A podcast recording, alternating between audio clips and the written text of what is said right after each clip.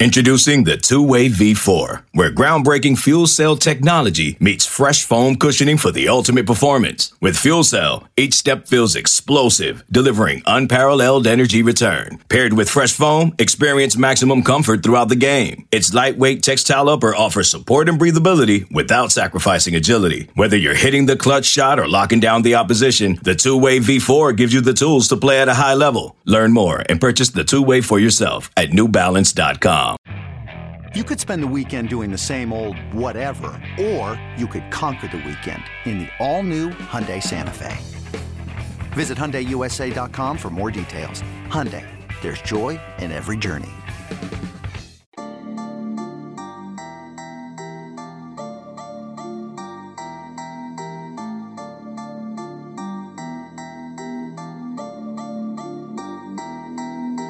Today on the Illini Inquirer podcast, Joey Wagner and I, Jeremy Werner, Illini Inquirer publisher, chat a lot of Illinois football with no Illinois basketball game midweek. We've kind of had a chance to think about, write about uh, Illinois football a little bit more, and we want to sink our teeth into this on the podcast as well. Today, we do our class of 2023 review. We look at what Illinois did well in recruiting the class of 2023, some lingering concerns, and maybe some offseason questions as well. Uh, but we also uh, chat a little bit about what we've been writing about here recently. Joey Wagner talks about his great feature, uh, Matthew Mayer, his conversation with Illinois offensive line coach Bart Miller.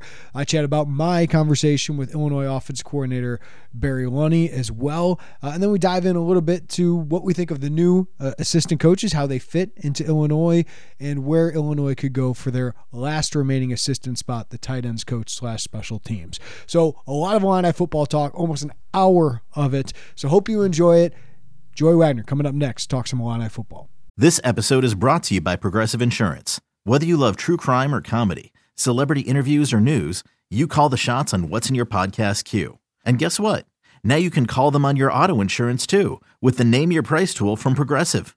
It works just the way it sounds. You tell Progressive how much you want to pay for car insurance, and they'll show you coverage options that fit your budget. Get your quote today at progressive.com to join the over 28 million drivers who trust Progressive. Progressive Casualty Insurance Company and Affiliates. Price and coverage match limited by state law.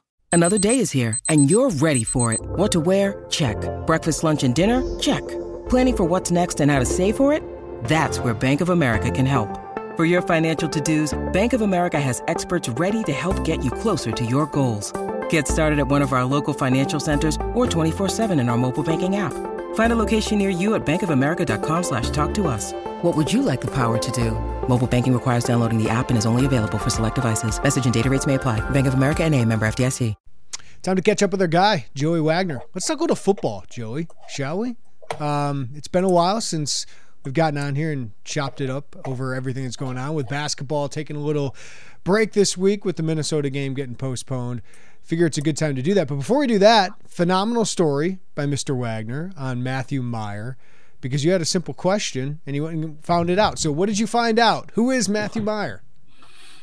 He's an interesting guy. I mean, I don't think that's new information to anyone here, right? Um, just the way he he carries himself, his personality. But I, think when you see him, you know, I always thought so. At Baylor, he was like the sixth guy, right? Like, there's not a lot of cameras on the sixth guy, so you don't. I don't he's been in the spotlight, right? He was a really good high school player, and, and he's had interviews. It's not like this guy's first time in front of a camera, but I don't feel like you really knew much about him other than, hey, that's the guy with the mullet. Is that right? Mm-hmm.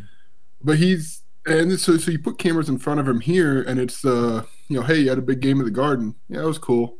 You know, it's just very like there's a lot of like laid backness about him. But when you watch him, especially over the course of the last month, there's a lot more to that. And I, I there has to be. You don't get here by not being a competitive person.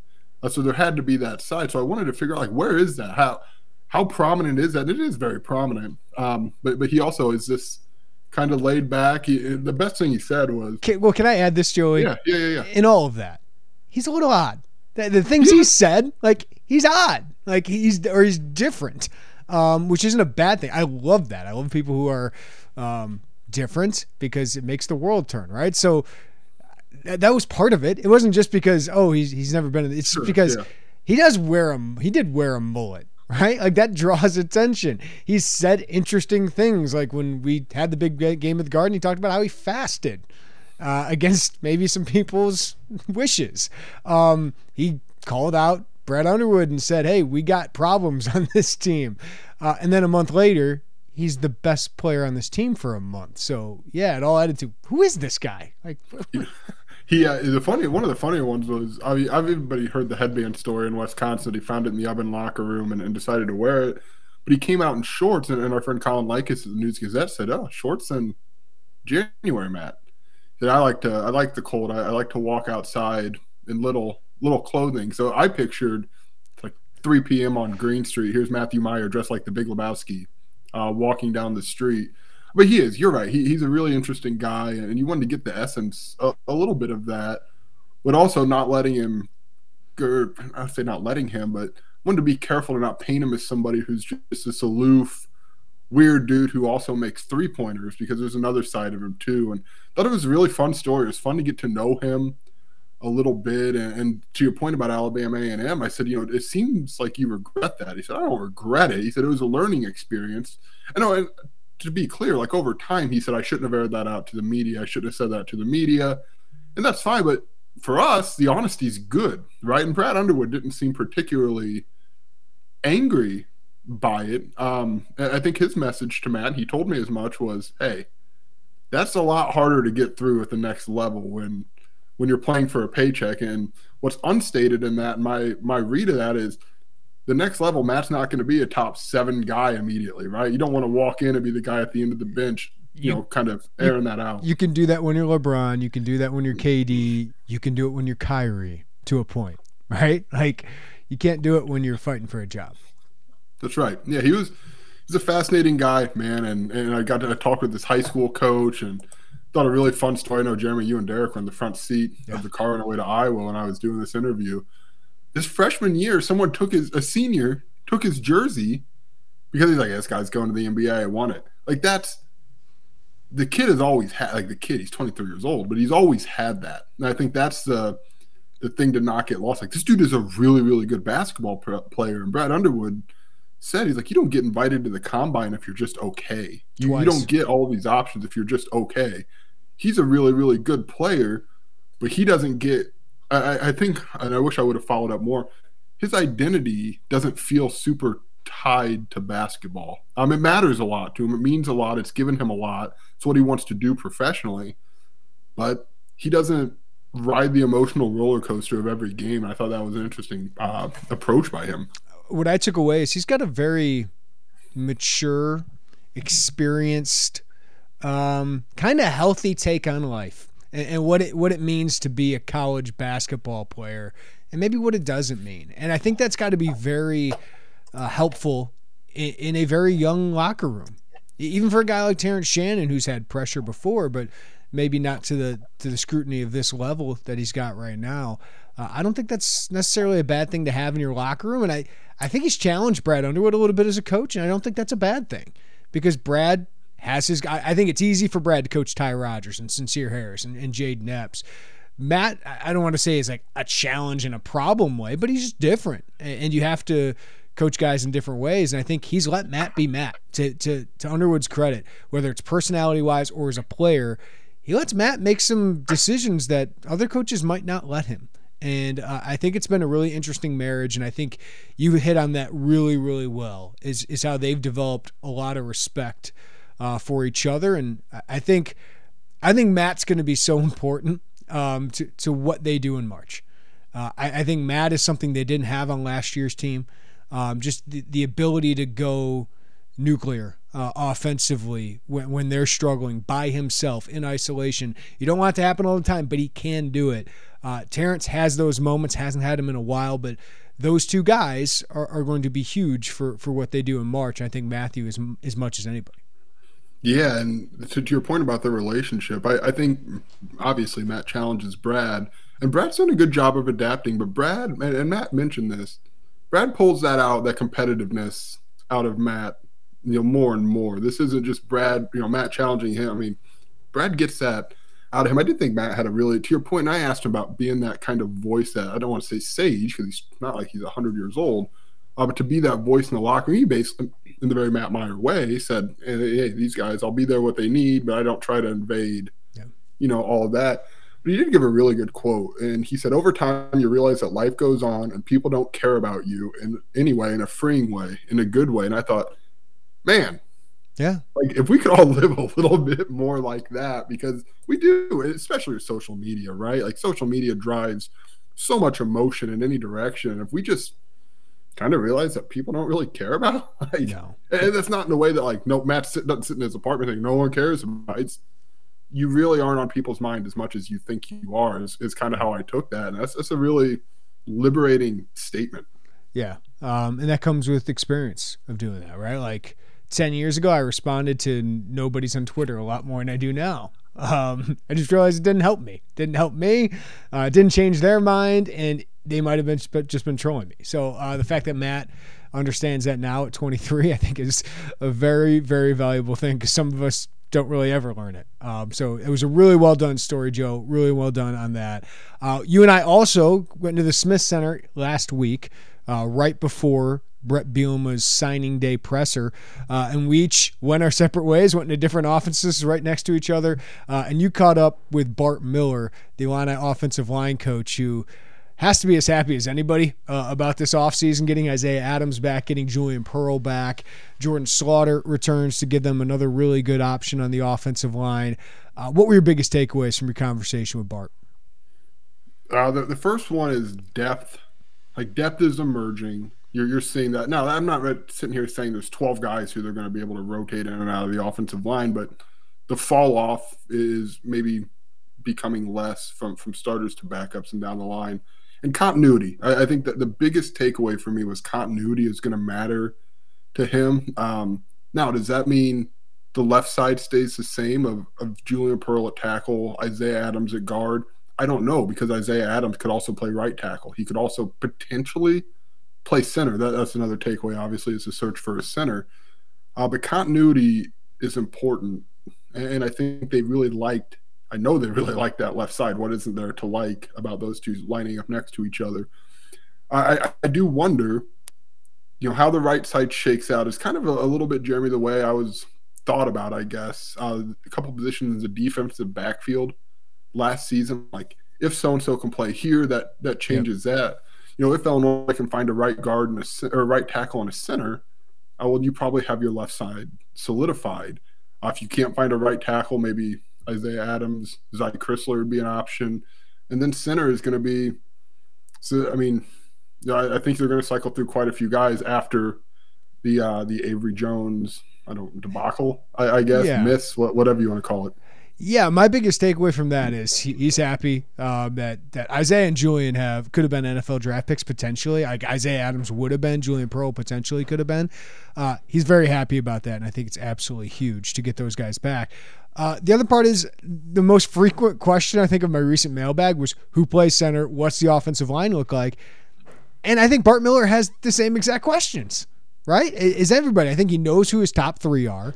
Adams, Pearl, Crisler, and he knows those guys have positional flexibility. Like Pearl's going to be your left tackle, but Adams could potentially play three other positions. Crisler could play tackle or guard, but you love to keep him at guard. Um, and then they'll figure it out. Jordan Slaughter, I would imagine, has a huge chance to, to win the guard spot, but I still think he's got to prove some things. Uh, Josh Gesky, great opportunity. Hunter Whitenack, great opportunity. Josh Kreutz, I think he wasn't probably very happy about adding Avery Jones. Well, now you get your chance to prove yourself as center. And I do think they're going to dip back into the transfer portal once it comes to spring. So I think it's going to be great competition during the spring, and it's going to be great evaluation for the staff and Bart Miller and, and you know Barry Lunney and Bret Bielema to figure out what they have up front and if they need to go back into the portal.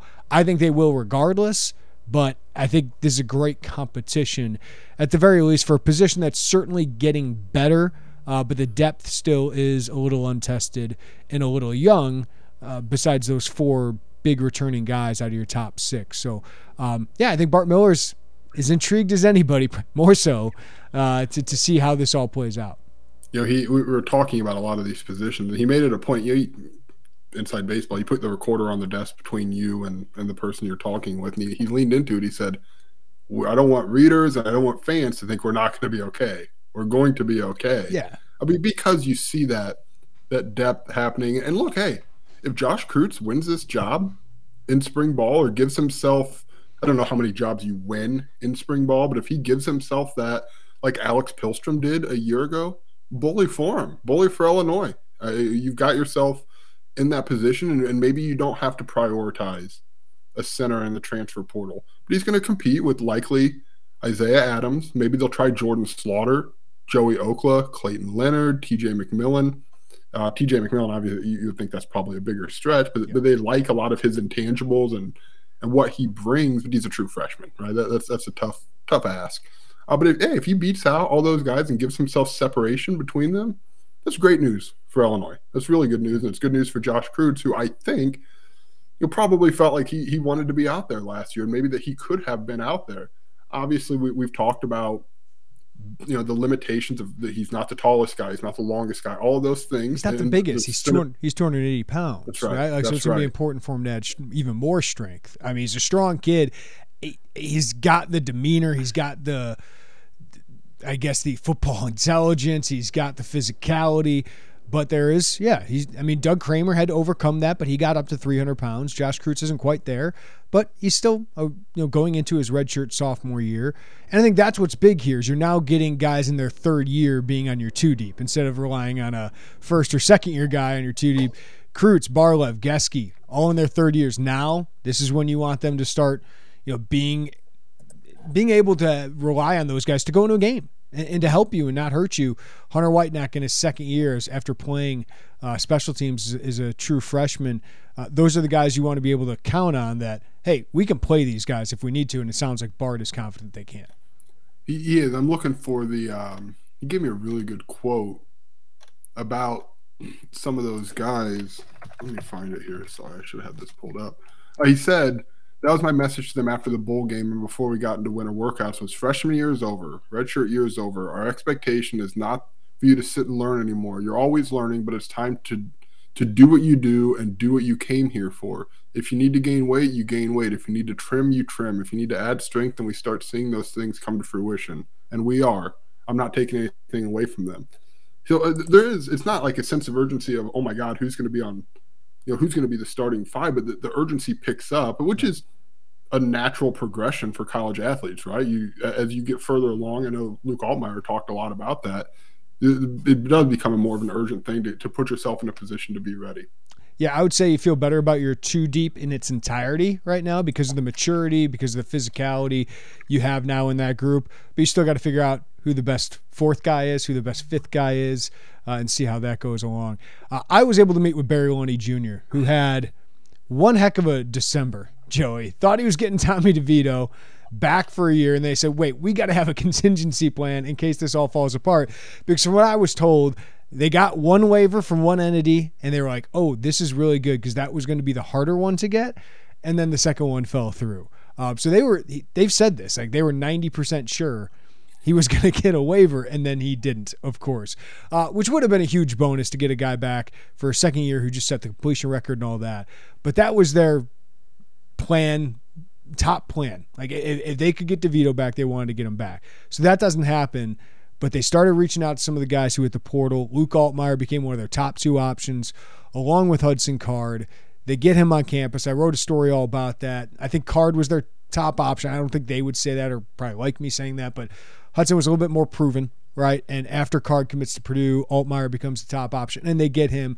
But then they also go and get John Paddock, uh, who I think was a huge addition, is is a walk-on quarterback with experience to add on top of you know Luke Altmyer, where you feel like your top two just became a heck of a lot better, or Paddock makes Donovan Leary that much better, um, right? So the fact that you've added those two pieces is huge.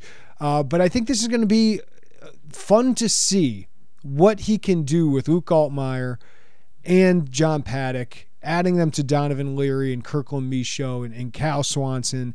Uh, but Tommy DeVito was far more proven than Altmyer. He's better than John Paddock. So this spring is going to be fascinating to see how those guys run with it. But he said his plan doesn't change. It's the same thing of how he taught DeVito. A lot of it is just translation of terminology from one offense uh, to the other, Joey. So it's going to be fascinating to see how these guys play out in the spring. We're not going to be able to see out a lot of it, but you've certainly added talent with Altmyer. You added experience with John Paddock. But my biggest takeaways outside of him t- taking me through that story is, and I'm going to have a story out on this soon, is his expectations for himself and his offense going into year two. You know, Bret Bielema basically said, I need to see more consistency. I need to see a, a more definite identity moving forward. And Barry, I think, has always been really good with us about taking accountability, all those things. He said, we should have higher expectations. That that is the expectation. I need to be better. We need to be better. But he really pointed back to his UTSA days. They took a big leap, a significant step in year one when he took over as offense coordinator, and then year two they took another significant step. He thinks with everything else they're returning on offense outside of the quarterbacks, even with experienced running backs who aren't Chase Brown, the wide receiver crew is mostly back. The tight end crew, you get Tip Reiman, a lot of those guys back. The offensive line certainly back. But the fact that they can hit the ground running and maybe lift up the quarterbacks until the quarterbacks catch up, and then the quarterbacks take them to another level with the talent that he thinks they can bring. Uh, I found that refreshing to hear from from Barry Lunney that he didn't think they were good enough for for what they wanted, even though they were encouraged by the strides they made. Um, he's he's putting a lot of pressure on himself and the staff to take another step forward. I, I just think that's always good to hear that kind of accountability and, and internal expectation for himself. Yeah, I think my takeaway from that is the the bar can't be 2021 and before for Illinois football. Um, because they cleared that bar, but you, you can't measure everything against.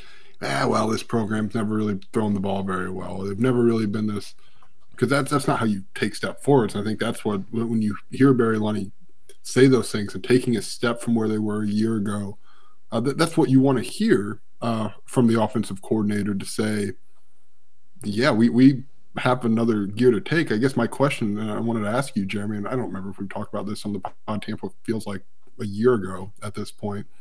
Bret Bielema wants to see an identity yep. develop. What is that? Yeah, I, I was getting the shoe out of the room um, at, at, that point. I think we both were because it was almost time for Bielema's. That's my follow up the next time I talk to him because I only got really two or three questions out of that after talking about the quarterbacks. I think they're going to throw the ball a little bit more. I, I really do. I think they're going to throw it around a little bit more. Not not like they're going to throw the ball 60% of the time. That's not what Bret Bielema does. It's not what Barry Lunney does. Uh, but I do think they're going to throw it a little bit more. They want to get more vertical. And I think that does take more personnel to do that, especially in the wide receiver room. Um, and then, yeah, I, I, w- I wanted to ask him, like, what do you feel you can get better at? Like, wh- what do you feel – whether you use a play caller, and I don't know if he would add specifics because he said he's really going to, him and his staff are really going to dive into that over the next month. They were out in the road recruiting. They got another month or two before spring ball. They're really going to dive into that coming up. But yeah, that that's where I just didn't have enough time to, to ask him about that. But that certainly is the biggest question I have. And I don't think we're going to get that clear answer, uh, and they're going to show us all the cards. But you know, there's certainly play calls Barry Lunney would want back, but I do think this scheme, I thought him as a play caller, were significant upgrades for Illinois.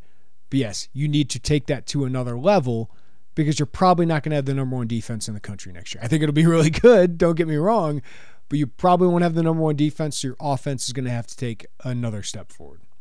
Yeah, I do think they're going to throw more. And I think you and I have talked to enough recruits or people around recruits especially in the offensive playmaker department. Uh, well, that's been the message going out to prospective recruits is, okay, we told you we were going to throw more. We did. And my read of it is, well, there's going to be more on top of that, um, which I think takes some, I don't want to say casual fans or people who, I think it takes the notion of what Bret Bielema has been as a head coach and those a – little bit of a wrench into the idea, even though Bielema has said time over that hey, we have thrown the ball, even though they have been very dominant uh, rushing attacks under Bret Bielema. I think that that is hard maybe for some people to reckon with. That because well, Bielema's teams always run. Yeah, because well, when you think do, when when you think of Bielema, you think of sorry to interrupt, but you think of oh, yeah. Montee Ball, John Clay, James White, you know, Melvin Gordon at the very end. You think of those guys and, and one quarterback. Yeah, and, and Russ, right, of right. course. But even before Russ, they were incredibly efficient right. at throwing the ball. Uh, I went back and looked at the numbers when Bret Bielema got here, and I was kind of astonished because I didn't think about it that way. That they usually led the conference in passing yards per completion, passing yards per attempt. Uh, they were very good at because the run set up the pass and they were accurate. They had big wide receivers uh, and, and, they were able to move the ball. And, and, we've heard from George McDonald in my talks with him. They want to make more plays after the catch, and that's going to take more talent at wide receiver. Uh, and they're starting to get that. I think Pat Bryant can be more capable of that. Isaiah Williams obviously is very good. He's the best in the Big Ten this year at that. But when you add Malik Elzy, you add Colin Dixon, you add Kanari Wilcher, who I don't want to say is not going to be a guy who can he could potentially make an impact right away. Um, I think that's that that was the next step in that wide receiver room, and we'll see how close, uh, how quickly those guys can make an impact. But yeah, that's that's a great follow up question that I would love to ask. What do you think? Is, is there anything else you think will be more identity with them? I don't like. I think there's this conception like you either run or you're an air raid, right? Yeah. Like which isn't true at all. But I, I think exactly what you said the efficient, get the ball in the hands of playmakers, which, you know, maybe that's more passes from five to 15 than it is from 15 to 25. More um, stretch the field, more, um, and I think red zone. Yeah. I think, I don't think Bret Bielema had a problem going for fourth and one and running the ball with Chase Brown. I, I think what he might have had a problem with is okay, what are we? Are we that team or are we the team that gets a little cute? in the red zone because you I, th- those things can work. Th- those you know eye candy plays in the red zone can work, and when you have that little room and teams know you're running, um, maybe that's what Bret Bielema wants to know a little bit more about because you and I were like, what are they? I, I, don't know what they're trying to be in the red zone at times. And I think one great thing for Barry Lunney, and he's mentioned this, I know my players now. I know my personnel. I know what they can do. I know what they can't do. Um, so that'll be interesting to see how he builds on that. Yeah, I, am fascinated by that because there are a lot of returning pieces, more than not, offensively. Um, now, the biggest one is the quarterback, and that is where and an all-American running back. Yeah, that's a good point. Yeah, yeah. My, I always forget, like not forget, because that, that sounds like I'm not very good at this. Um, it slips my mind, I, I guess, a little bit. But yeah, um, I, I do wonder. I don't know. I'm just thinking out loud here, so maybe this is going to sound stupid please, for the love of God, correct me if it does. Um, I don't know. Like you, you get into the, the, the deep red zone, like the five and closer, and it it almost feels like malpractice to not give the ball to your All American running back. Right. So I don't know if there's going to be anything where it's like, oh, thank God, um, not thank God Chase Brown, because that's not even close to the reality. But like, if do you feel more broad in your playbook without because yeah. like, look, here's a here's a you feel like, like feel, feel like you're less pressured to to give it to Chase Brown for a Heisman campaign. The one yard line and they throw it three straight times. Every freaking question and post game after that and on Monday is, so you didn't give to Chase, uh, like, and that's fair and reasonable. And I don't want this at all to sound like, oh well, good news is Chase Brown's gone because that's not good news. Like that that's not at all. I just wonder like in specific situations like that if it's like, okay, Ooh, like my, my, my, thing all year was you have to use Chase Brown in the red zone. He has to be on the, especially with Josh McCray. Or, and that, that's something we always forget. Josh McCray's injury, I think, impacted that because Chase was tired by the end of the time he got there. Teams loaded the box. They knew it was going to Chase. So, yeah, it was kind of damned if you do, damned if you don't. Uh, I always thought you could use Chase even if it was play action, even if it was a rollout. I thought you could use Tommy DeVito more. That's, to be honest, that's what I thought. And I think Luke Altmyer is very similar, and he's probably a better runner than, than Tommy DeVito, better athlete than Tommy DeVito. Not as I wouldn't say not quite as big, but he's a little sl- more slender. Yeah. Than than Tommy. Um, it's not like Tommy At this moment in time, there's also a pretty yeah. significant age gap between the two. Yeah, so I, I, just thought they could use that more, and I think Tip Reiman can still be a good guy in the red zone. I, I know down the field he did not have a good year. Um, I don't think he's quite ready for that, um, but I do think he can be pretty good in the red zone. I think you got a couple young tight ends who can be as well. So that'll be interesting moving forward. We got we got to weigh in on the podcast here. We haven't given our full thoughts on Thad Ward, Charlie Bullen, both hired for Illinois football as their their new assistants. Thad comes obviously after spending time on Lovie staff, was a very good recruiter. He didn't get a lot of help, and I think he kind of made mention of that in his press. I don't think it was kind of uh, that Bielema will be hand in hand in, with him in recruiting. I can tell you, covering that staff, that uh, he did not have his head coach hand in hand with him in recruiting all the time. And then Charlie Bullen, Bielema told the truth. He was looking towards the NFL, uh, and he got an NFL guy in Charlie Bullen. So, Joey Wagner, how do you feel those guys fit the Illini staff? Let's start with Thad because he's a familiar name, and that's it, right? Like he he knows he knows the the footprint, the layout of the state, of the university, of the the Midwest. Um, and look, this isn't a guy that was like. You know, sometimes when you leave a program, you know, Illinois is a Power Five program. That's not news. Uh, you leave, and like there's two ways. Like you can be on a downward, like then you go to a, you know, Group of Five, FCS, whatever the case is. He left Kansas State, which, especially after Oklahoma and Texas leave, like they might be running show there in the Big 12 for a while. Do you remember when Illinois was hiring um, sons of head coaches who weren't qualified for the job or FCS maybe coaches for, for assistant coaching jobs? They just stole an assistant from the Big 12 reigning champion. Um, so I, I, just I didn't understand. Maybe it's only a few people didn't understand anybody questioning the Thad Ward hire, and I just think you put Thad Ward under this head coach and this coaching staff, and I think that's part of why he came here.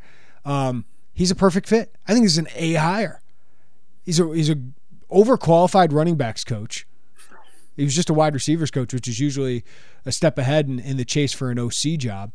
Um, he's been a successful running backs coach. Kendrick Foster and Reggie Corbin weren't ballyhooed recruits, and, and they had really good years under him.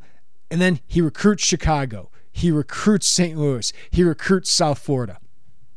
That's exactly what you would have drawn up. It just some people maybe know the name Thad Ward. I know that guy. He was on Lovie's staff. I think you put him in this coaching staff. Yeah, I think it's going to work extremely well. And I think obviously Thad came with a lot of high recommendations. Pat Hamilton, Nate McNeil around the recruiting staff. Those guys are doing better under Bret Bielema. And Corey Patterson, who's really close with Thad, um, gave a really good recommendation. Yeah, I, am with you. I, I think if you wouldn't have put and, and dude, that's just human nature, right? To to go for the mystery box. If you're a fan, I get it. I don't, I'm not trying to to you know what are you thinking? That's not it. Like I, I understand, but man, if you would have just said here are the qualifications, no name. That's not a knock on that. It's just he's not. He's somebody who's been here. Everyone would have ran and lined up uh, to to get that guy and just still happens he's been here before, which I think plays into his his benefit. You know how the university operates. You're not calling coaches in Chicago and St. Louis for the first time. Uh, you've been there. You know them. You you have people. Even if you there've been coaching changes in some of those high schools, you have people who know people. And like the the, the familiarity is really important for Illinois to not rebuild relationships. Thad Ward can hit the ground running at Illinois, and he's got people who are going to help him do it. People who are tied in in some of those areas that he's already really good at. I, I think it's a really good hire. We're only talking about recruiting.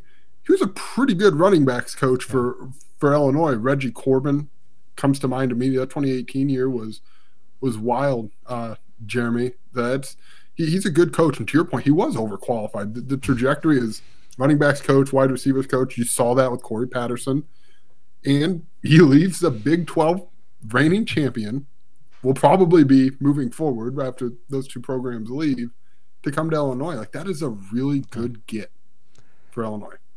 And Charlie Bullen, this is not a name I think most people knew, unlike Thad. The more you look into it, the more we heard from him. I was very impressed at his press conference. Any you know, spent the last 10 years, for people that don't know, just to whiteboard it, in the NFL as a defensive assistant. Last couple years as an outside linebackers coach, edge coach, whatever you want to call it. Uh, but he'll be the outside linebackers coach at Illinois. He was involved in coaching day to day. Chandler Jones, one of the greatest pass rushers in NFL history, top 40 in sacks, in career sacks. And Haason Reddick, who is one of the top, he's number three, Joey, the last three years in the NFL in sacks. So you have that, and now you get to coach Gabe Jacas. You get to coach Seth Coleman, Alec Bryant, Jared Beatty. Uh, I am really high on Trey Smith, Calvin Smith.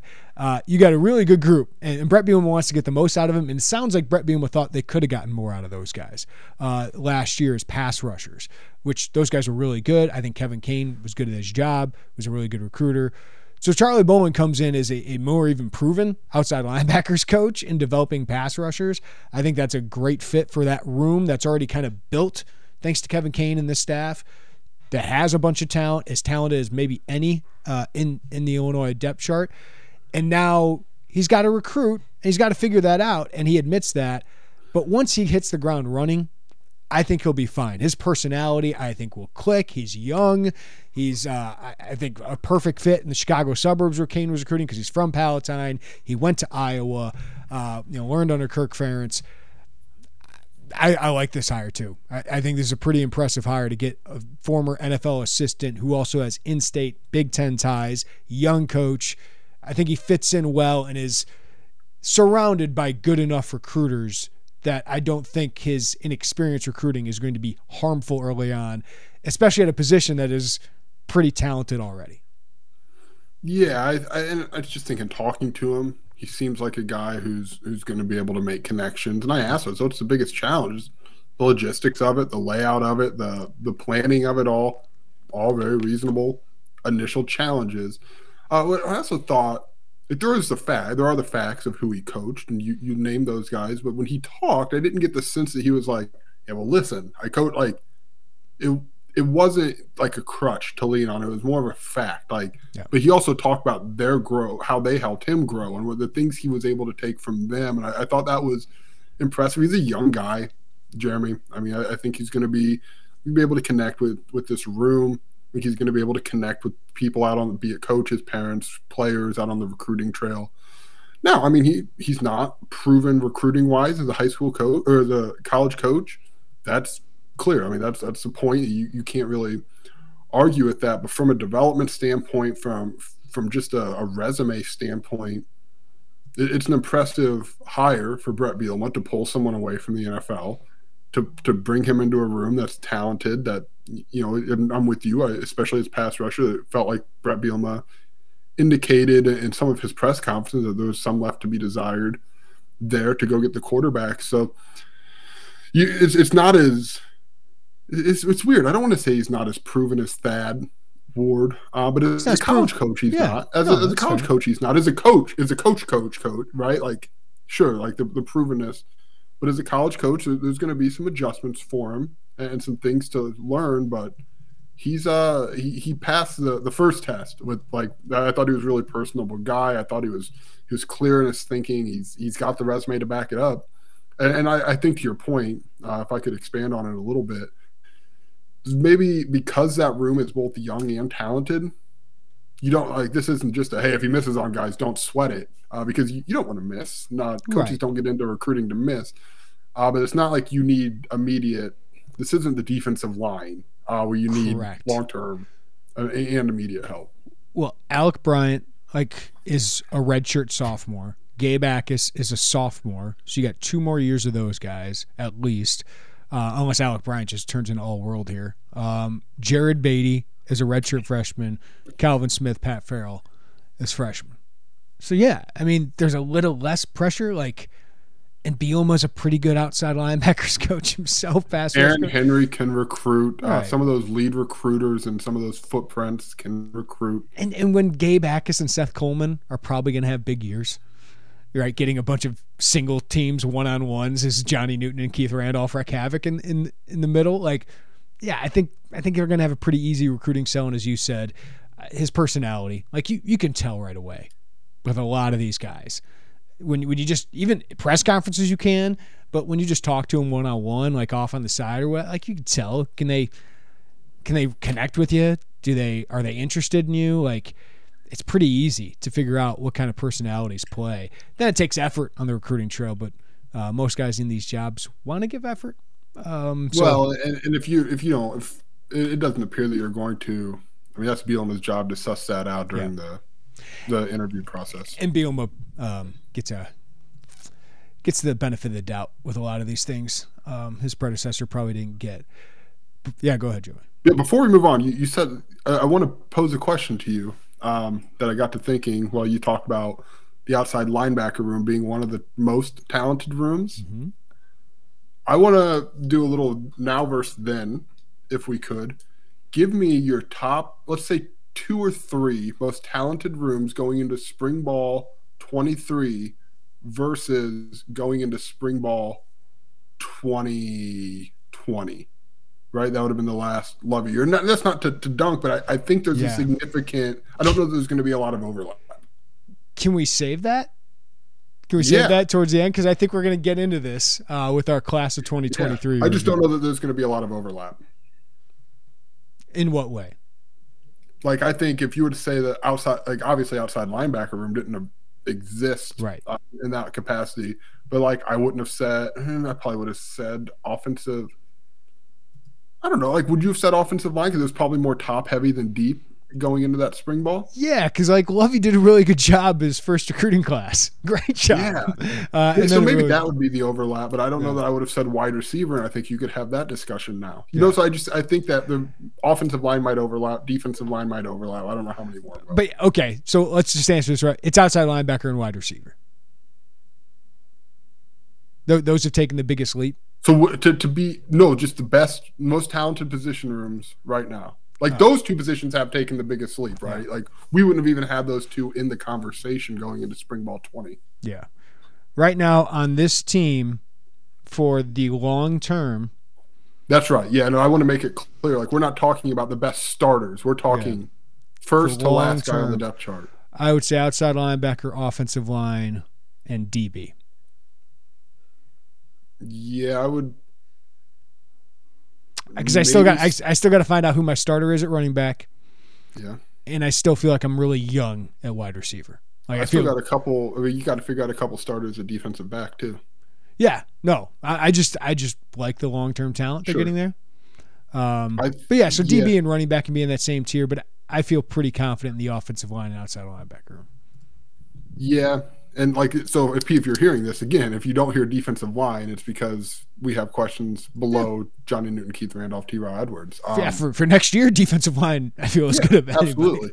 I, I think you could like to me, I would have offensive line, outside linebacker, and I think wide receiver deserves to be in that conversation of cornerback, running back. I, I would probably lean or I'm sorry, defensive back. I'd probably lean towards defensive back. Yeah. but I really like some of the young talent at wide receiver. I'm a year away from out from wide receiver being Sure, a real strength yeah, of this sure. team, but yes, I'm I'm excited about the future there. So, what would we have said in spring twenty? running back, offensive line at the time, not Mm-hmm. Yep, especially because probably your five or six were pretty dang good. Uh, tight end, you probably felt pretty good about at the time with Daniel Barker and Luke Ford and Tip. Uh, I guess Tip wasn't part of that yet. Um,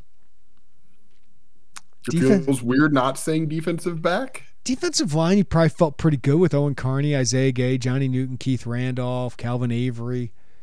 Uh, defensive back, you probably weren't quite there yet. They took big jumps in 21 Yeah. 22 seasons. like you felt good. Sydney was a sometimes good player, sometimes not. Devin Witherspoon showed some early promise. Nate Hobbs was there, so yeah. Tony Adams. I mean, DB was still a strength of that team, but it just felt like, can't they get more out of them?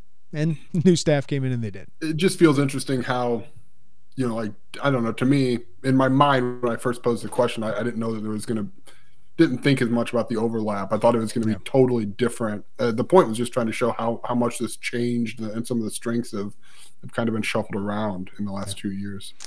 All right, we got one more, and then we'll get into our class of 2023 review. Ben Miller, um, I thought was really brave the other day, coming out with us and, and, and talking to us about his last year uh, of struggles, stage four colon cancer, and he's still battling it, man. He said he's kind of on a, a three month cycle of making sure everything's okay, but sounds pretty positive right now. Of course, anybody who's dealt with cancer knows that that can change. So I do think Ben Miller's got a, a good perspective about, hey, living three months at a time here. Um, but because of, of his continued battle, um, he can't give the time and the effort that it takes and, and just the physical uh, part of being on the road and grinding as they do as recruiters. He's going to step into more of an analyst role for Illinois, off the field role, which he was in the last year, and now Bret Bielema is going to go hire a new assistant. So uh, all the best to Ben Miller. He's he's been awesome every time I've talked with him. I got to catch up with him a little bit uh, last Wednesday, uh, but man, he told his story and I thought he told it really well. It seems like Bret Bielema has been really supportive. His family really loves Champaign. Uh, so all the best to him moving forward. But now Bret Bielema's got to go get another tight end slash special teams coach. Uh, and I would imagine special teams is the priority here uh, because Bret Bielema puts a huge um, priority on special teams, uh, especially with how much he talks about complementary football and all of that. So he's got another hire here to make, Joey. So what do you think about it? Like, what do you think is the I don't think you and I are going five deep on a special teams hot list here, like Matt Pistol, but uh, I, th- I, think there's probably a profile. So, what do you think the profile is? Is it more special teams or is it more tight end? Like, that's my first question. And, and, to be honest, Jeremy, I don't know that I could answer that for Ben. I think Ben was more special teams. I think he was more, like the perfect candidate, right? Yeah, tight ends is something like it, it's a group that's important, and it's important to this offense. But they had a bunch of guys chipping in. There could be grad assistants that coach it. Um, I, th- I think it could be even, but I, I think special teams is a bigger deal. Like I think it is a bigger priority than singularly coaching tight ends, which is usually sometimes can be. It was for Corey Patterson, I think, kind of an introductory role. Now, Bret Bielema, I think tight ends are more important than they were in Rod Smith's offense. Uh, but I do think special teams will be a bigger deal in this hire. Yeah, I, I think that's fair. Um, I don't know, man. Like, I, I think you probably look for somebody with more of a special teams background. Like that that's as much insight as I could give. I don't know if you've got Yeah, I got more. and then I got a recruiting profile. I, I, think it'll be probably probably a younger guy. I think it's gonna be somebody who can help in recruiting. Because that that's something you've missed. Like sure you could send somebody because Ben you know, you could get an NCAA waiver and send Nate McNeil or, or Pat Embleton on the road, recruiting all of that. But I do think you missed Ben Miller being able to recruit Ohio. That's an area you wanted to get into. And the Midwest, I think, is where you would like the recruiting territory to be because I do think that's important with Illinois. Like you got Terrence Jamison in Michigan, you got George McDonald, Indiana. Uh, you got Thad Ward now can get into St. Louis a little bit more in Missouri. Uh, you got all Miller's in Wisconsin and and Minnesota, right? Like Barton yeah. can do that. Uh, and then do you go to somebody in Ohio? Do you find somebody that can do maybe more Missouri, Kansas City, St. Louis? Like uh, that'll be very interesting to watch. But you know, if I had a profile, it'd be a guy who's more special teams leaning with a background in tight ends, but also with a Midwest recruiting um, kind of ties w- would make sense for me. I don't know who that would be. Uh, it could be somebody he gets from Texas, right? Like maybe he wants to go into Texas. I don't know, but uh, that that would make sense to me. Yeah, and I, I, think it's been just when you look at the hires and the footprints of which some of these coaches are familiar from a recruiting standpoint, they seem to know who they are and aren't trying to emerge in various you know I, I, don't get the sense that they're trying to become a player in texas or yeah. in georgia or or in places that just don't make a lot of sense. Uh, they have success in the midwest. They have their florida areas. Uh, Andy Buh in new jersey's got some ties. Like it doesn't feel to me like they're going to try to be like you know we think california is somewhere we would really like to be involved in let's try to bring a west coast you know somebody with those ties that just doesn't you're stretched too far. Like it feels so, like they're very sounds great in. with UCLA and USC coming in, but what can you get out of there? What, what you're going to get That's out right. of there is the guys who were overlooked by the Power Five schools there, and they have a bunch of Group of Five offers, which can get you Bennett Williams, right? Um, but more can get you Kenyon Sims and Matt Robinson offensive. But that that's the kind of guy you're probably going to get out of there. And far from home. Yeah, and right? more likely to transfer, probably, right? Yeah, and I, and I say this because Charlie Bullen's got some, or Bullen's got some Midwest ties. He's from Palatine. He, Thad Ward has. It just if you look at their hires, this isn't a case of trying to get cute with it. Like they, they know who they are, and it seems like they're, which is kind of the vibe I've gotten from Bret Bielema from the beginning. He knows who he is. Um, so I think, yeah, to your point, Midwest makes sense. Somebody, somebody with those footprints can can come in and, and kind of help expand some of those territories or be more of a player in some of the and really in Ohio that's kind of the one that's that's out there still. When you need mealtime inspiration, it's worth shopping Kroger, where you'll find over 30,000 mouthwatering choices that excite your inner foodie. And no matter what tasty choice you make, you'll enjoy our everyday low prices, plus extra ways to save, like digital coupons worth over $600 each week. You can also save up to $1 off per gallon at the pump with fuel points. More savings and more inspiring flavors make shopping Kroger worth it every time. Kroger, fresh for everyone. Fuel restrictions apply. It's the NFL offseason, but on Pick Six, part of the CBS Sports Podcast Network, the football season never stops. Host Will Brinson, John Breech, and Tyler Sullivan are joined by analysts like Brady Quinn, Leger Douzable, Katie Mox, and RJ White to keep you in the loop on everything happening around the league. Whether it's free agents signing with new teams, the all important NFL draft, or schedule release day, Pick Six has you covered. As the face of the league changes with every team move and player pickup this spring, Pick Six is a must listen. Download and follow on Apple Podcasts, Spotify, the Odyssey app, and anywhere podcasts are found. All right, Joey, let's uh, let's dive into the class of 2023 because I think we can put a bow on it, right? Uh, maybe there's some Isaiah Gay late ad here, but uh, I think they've filled their guys and uh, filled their class. Mac Rasetic, of course, the the late addition here. So let's start big picture, Joey. The Illinois class of 2023 ranks number 43 in the country in the composite team rankings, number eight in the Big Ten, number 43, uh, and we could break this down average star rating. It's not as high as a lot of the Big Ten teams, but 43 would be their highest rated recruiting class in more than a decade. So if we had to put a letter grade on this, which is always fantastic content, right? God. How would you grade the Illini class of 2023? B. B because I still think you you you can't overlook the misses on the defensive line. Uh, you had two chances at Rod Pierce. You had two chances at Jamel Howard. I, I, and you had Jamarion Harkless for a moment. Uh, you can't overlook those misses. That's not to take anything away from Alex Bray, uh, Jeremiah Warren, or who who am I? Who's Mason Maragan. Mason Maragan, who I like. Uh, it's not taking anything away from those guys, but you can't overlook the fact that you you were really in the fight for for three other two in-staters and and Jamarion Harkless, and then quarterback, right? Quarterback. Cal Swanson's got very intriguing tools, a lot of things that that you think they can work with, but you got to work with them. Um, if you get one of those defensive linemen, does it move up to a B plus? Maybe. I think I, I feel comfortable saying B. Yeah. I think I'm on the B B plus line. Yeah. So I'll go B plus just to be a little different from you. Because you got Malik Homer. Elzy, you got Kaden Feagin. I, you'd have told me that before the class. I'm like, pretty That's dang good. Pretty and and I am a huge fan of Saboor Karriem. I felt really hot takey when that this last spring at this time because Jyaire Hill is the in-state kid from Kankakee. You weren't able to land him. Michigan gets him right, and you lost some of your top targets to Michigan.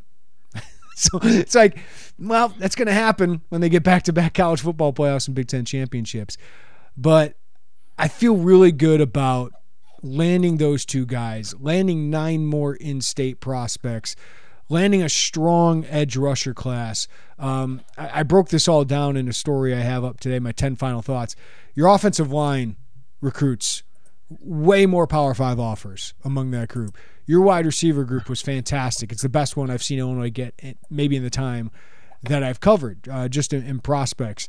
Um, defensive line, we'll talk about that here in a little bit. Yeah, that's a little bit. But defensive backs, I thought you did really well.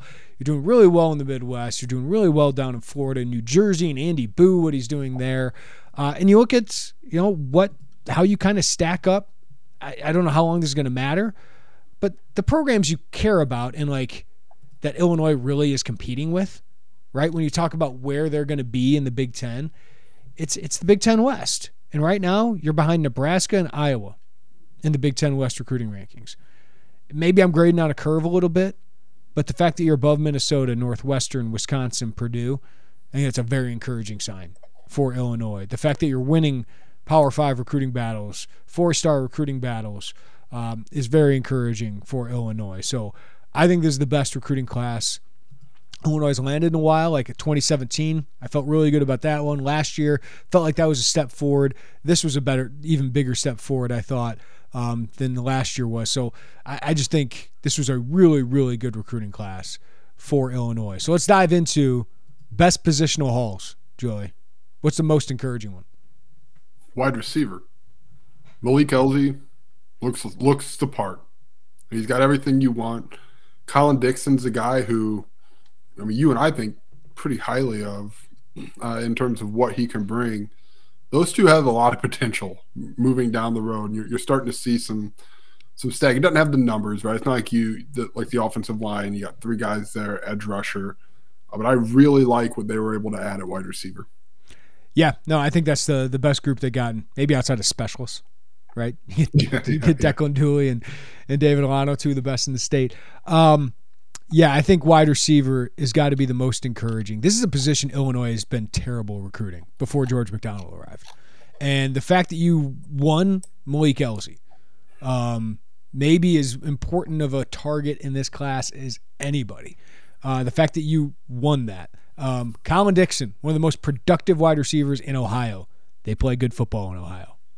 Um, Kanari Wilcher, one of the most productive wide receivers in Florida. They play good football in Florida. I think all those guys have a chance to make an early impact. I think all those guys have a chance to be really, really good, and they all add something very different. Like Malik Elzy can make plays after the catch, but is big, physical, strong, and he's just got a great demeanor and attitude about him. Colin Dixon, a little bit versatile in everything that he can do, but certainly can stretch a defense. And then Kanari Wilcher's just a burner, man. Like just, and they need burners. You talk about you know, getting somebody who can make plays after the catch, but also just take the top off of defense. Uh, Kanari Wilcher potentially can do that. So that is that is number one. I think the DB class was really strong, headlined by Saboor Karriem. They flipped Zachary Tobe, uh, Toby from North Carolina. He's a no doubt Power Five guy. Jaheim Clark's one of my favorite guys in this class. I think he's a little underrated. He's long, he's a little thin, Joey, but he's aggressive. And Illinois has done well with guys like that. And Mac Rusetich is intriguing, uh, certainly, uh, as a late get, somebody that kept under the radar. I think that's a well balanced class. The other one I would say is yeah, my favorite guy, one of my favorite guys in the class, Caleb Patterson. Caleb uh, junior college edition, but I, right. I, really, really like him. No, yeah, he, he can make an immediate impact. Length, man. I broke this down. Like a lot of these guys, all of them are over six foot. Four of them, all the guys who could play corner potentially, are over six foot one. So they that has been a definite focus for them, especially after adding Tyson Rooks um, and uh, Matthew Bailey last year. Offensive line was good too. I, I, thought the Brandon Henderson flip was massive. He has the fewest amount of Power Five offers of those guys, but I just think he's got the highest ceiling. Uh, I think he could be really, really good down the road. TJ McMillan to me is such a high floor guy, potential team captain. Then Zach Amlin reminds me of Hunter Whitenack. Uh, maybe not as burly, but just the way he plays is just he's massive, long, and uh, just physical as hell. This isn't obviously they play different positions. You get some Keith Randolph vibes with Brandon Henderson, newish to football, really high ceiling, sure. comes in pretty raw. Uh, Keith had everybody and their brother coming after him, uh, especially late in the process. You see why, but I, maybe it's the Metro East and, and, the big guy in the trenches. But uh, I think there's some similarity if you that's not to say Brandon Henderson is going to turn into what Keith Randolph is right. his position, uh, but just the rawness there. I, I, think there might be there might be some parallels. Yeah, no, and and to get somebody out of East St. Louis along with JoJo Hayden uh, was pretty pretty big. Remaining concerns. You mentioned it, defensive line.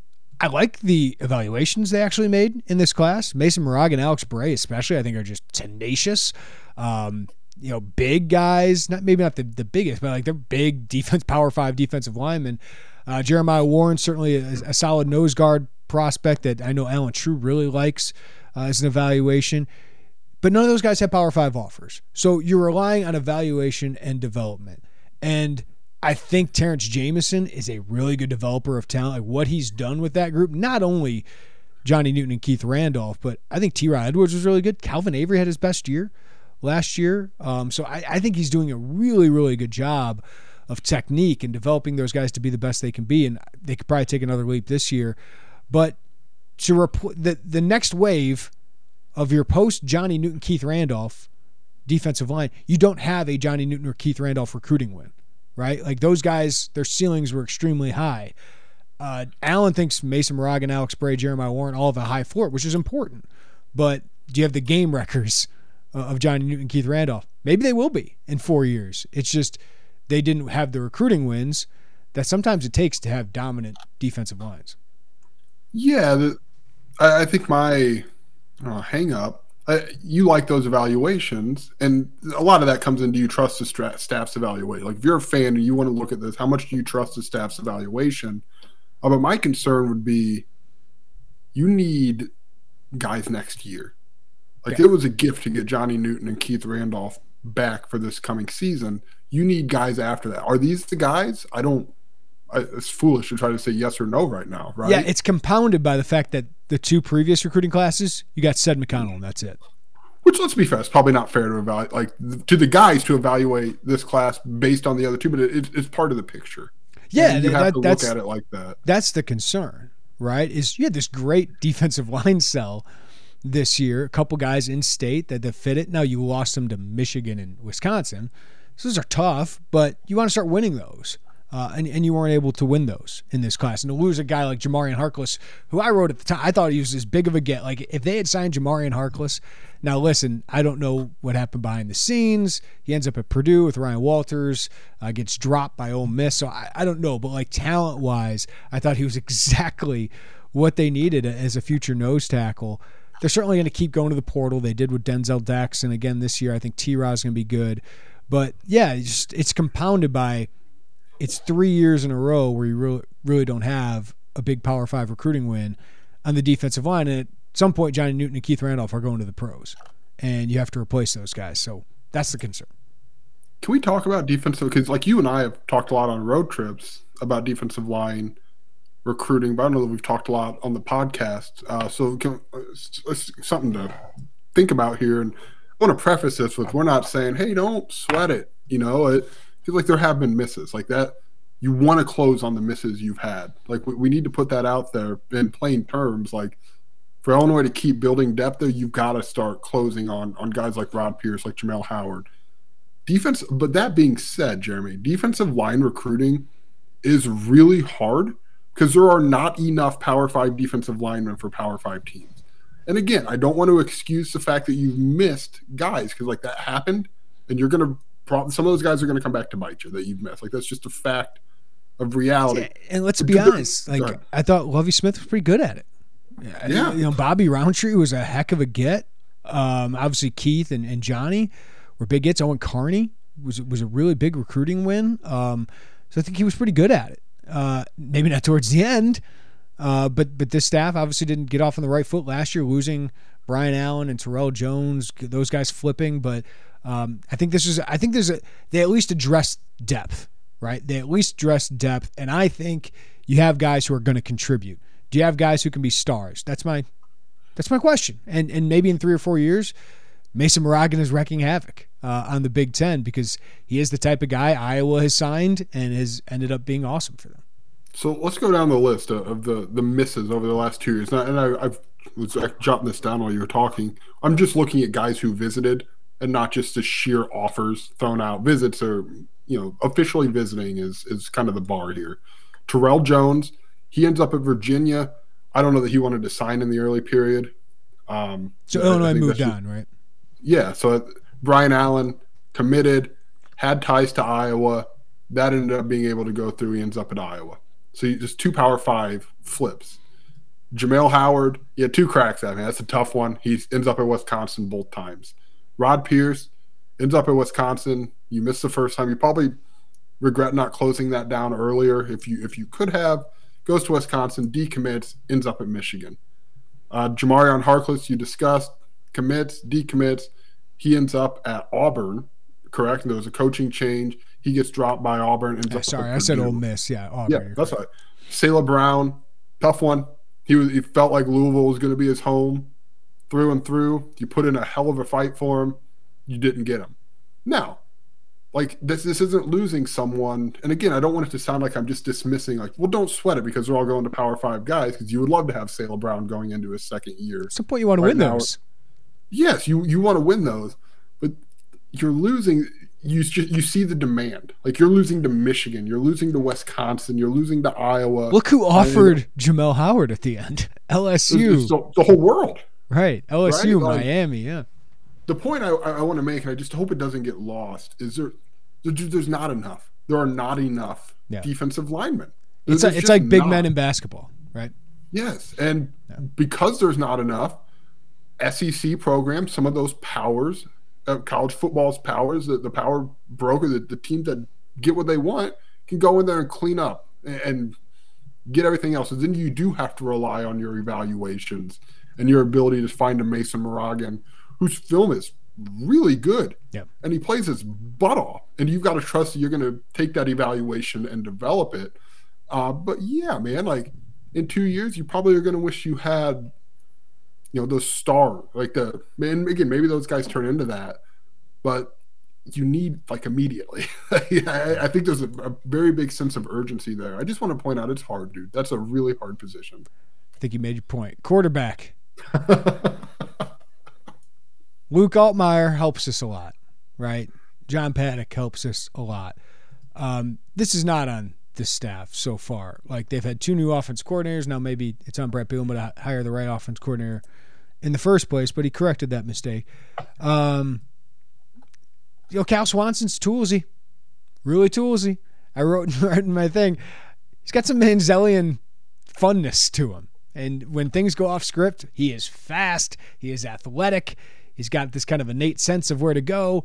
But as a passer, he's going to have a lot of development ahead. I was told when he committed, ask me in three years. Like, let's see in three years. And that's, I think that's right. And I think they're going to give him that time.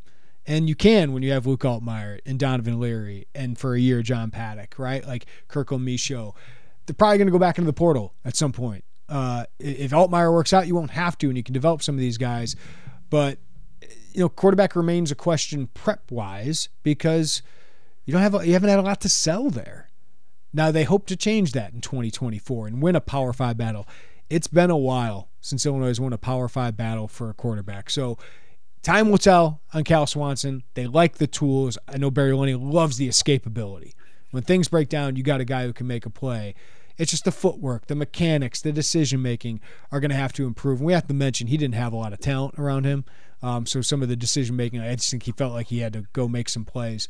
Uh, and he certainly is capable of that. But quarterback, you know, finding more long term options, that's going to be a priority moving forward.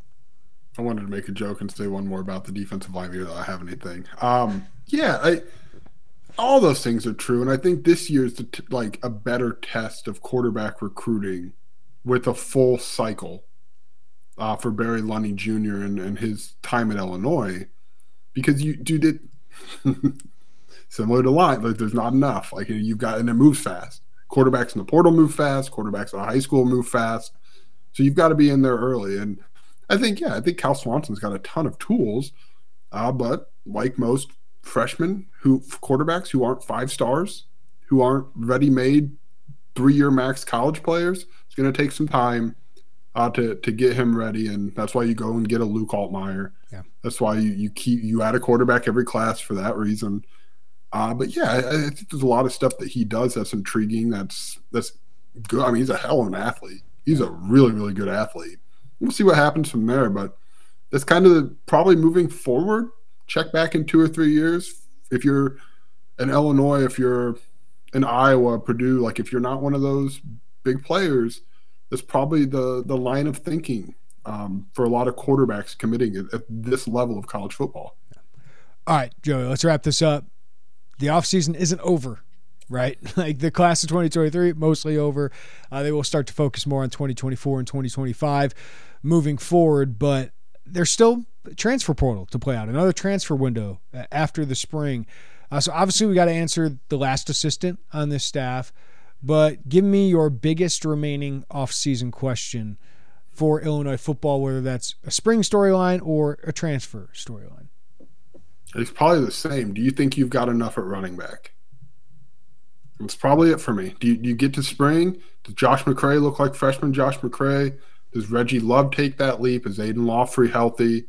I think a wild card still is Jordan Anderson. I think you and I both agree, Kaden Feagin.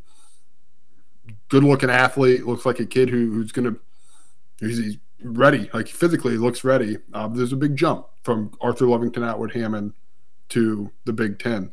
Uh, do you feel like right now you've got enough to maintain and, and to take a step forward where you want to go offensively and collectively as a team? If not, can you find that answer after the second wave of the portal opens? Yeah, I do think it's a little bit running back. Not that I question can they get production out of this group. I think Reggie Love can be good. I think Josh McCray, we've seen it. He can be good at, at this level. Uh, but Jordan Anderson, I think, is is a really intriguing guy. I'm really interested to see how they use him. I do think he's going to be part of their rotation at some point. I think Aidan Laughery is really what they need. It's just he's been so injury prone over the last three years of his life uh, with some of these soft tissue injuries, but he's – you know, strong for his size, 5'10, 205, but he's just a blazer, right? You need some explosiveness in that room. Maybe Reggie can find another gear as he gets more healthy here, but Chase could be, you know, a guy who got a bunch of ch- uh, chunk plays. Uh, and I think you need another running back who can do that. You got a bunch of big backs here, and I think that's nice to have.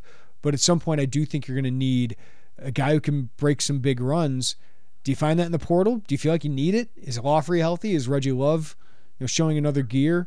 Uh, but for the future, 2024, I do think with all the big backs they've gotten, and understandably why they've gotten them, I do think you need somebody who can be more explosive in that running back room. But the fact that we're talking about a group that I feel is solid is like a remaining question. I mean, we talked about the fourth or fifth guy in the offensive line. I've already brought that up. I mean, I am interested to see who emerges from that tight end room know, Tanner Arkin certainly is going to be in there with Tip Reiman, but Henry Boyer's a massive body. But that's a group that I think needs to improve. I don't think the tight end play was was great outside of Tip Reiman last year. Uh, Michael Marchese was solid. And Luke Ford, I don't think ever turned into the player a lot of people thought he could be.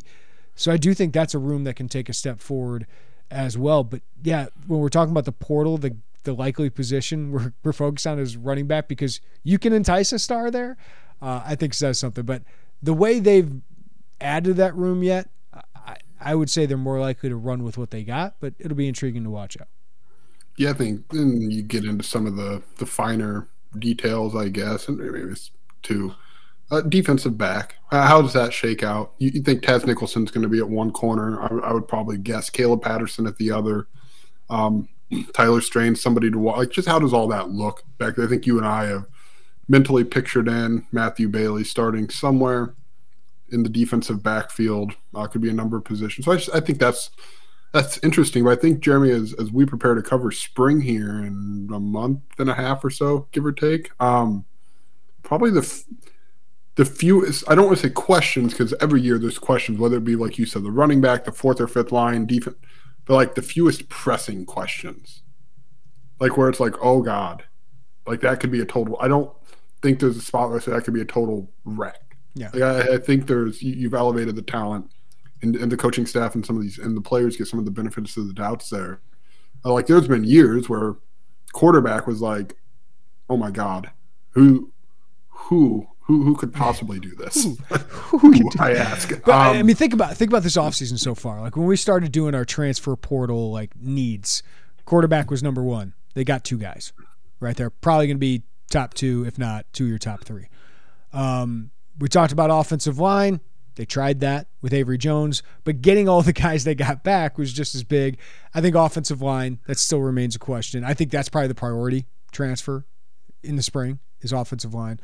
Uh, defensive line was, then you got the two guys back. You got the law firm back, and it isn't. Uh, linebacker was was potentially one. Tarique Barnes and C.J. Hart came back. Uh, cornerback, you got Caleb Patterson. Safety, you got Nicario Harper. Tight end, you got Tanner Arkin. So it's more about like outside of offensive line, which may be thrown in here. It's about can we upgrade? Can we can we upgrade offensive? Can we upgrade at wide receiver? Can we upgrade at running back? I don't think you need depth anywhere else. I think it's more about can you upgrade your starting lineup right now in the portal? Well, do those transfers? I mean, let's be honest. The transfer's been spotty.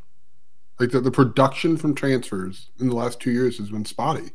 Uh, so can Tanner Arkin, can Nicario Harper, Luke Altmyer, can can they come in and and be what Illinois probably both hopes and needs them to be?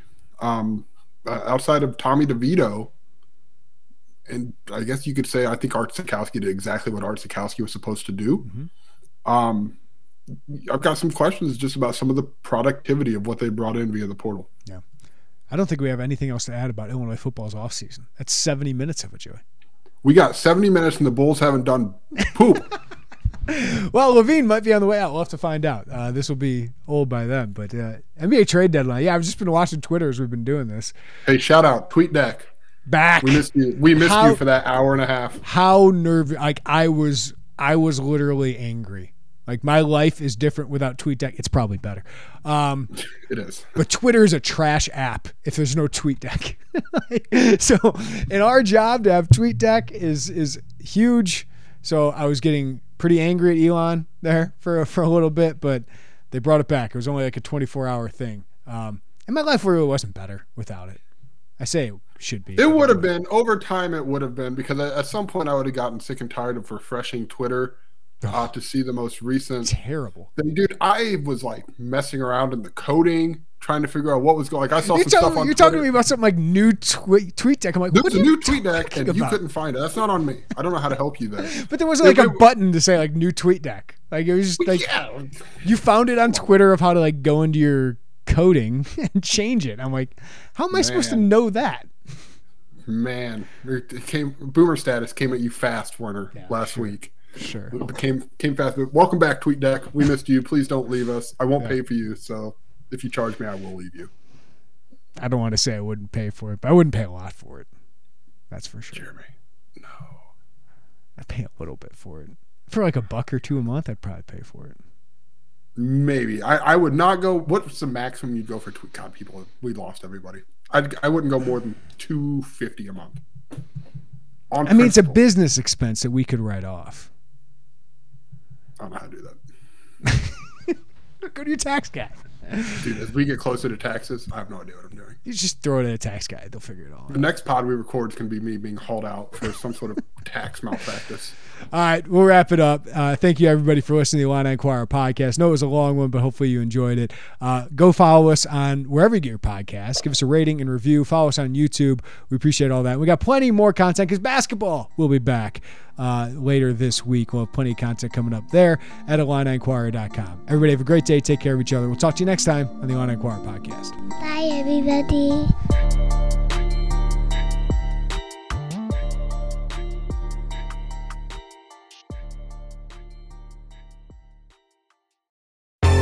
Baseball has begun, which means you need to listen to Fantasy Baseball Today in 5, part of the CBS Sports Podcast Network. Join Scott White, Chris Towers, and me, Frank Sample, every Monday through Saturday as we deliver all of your fantasy baseball needs in just five minutes. We'll break down the biggest performers, news, and prospects who could make an impact this season. Make sure to download and follow on Apple Podcasts, Spotify, the Odyssey app, and everywhere else podcasts are found.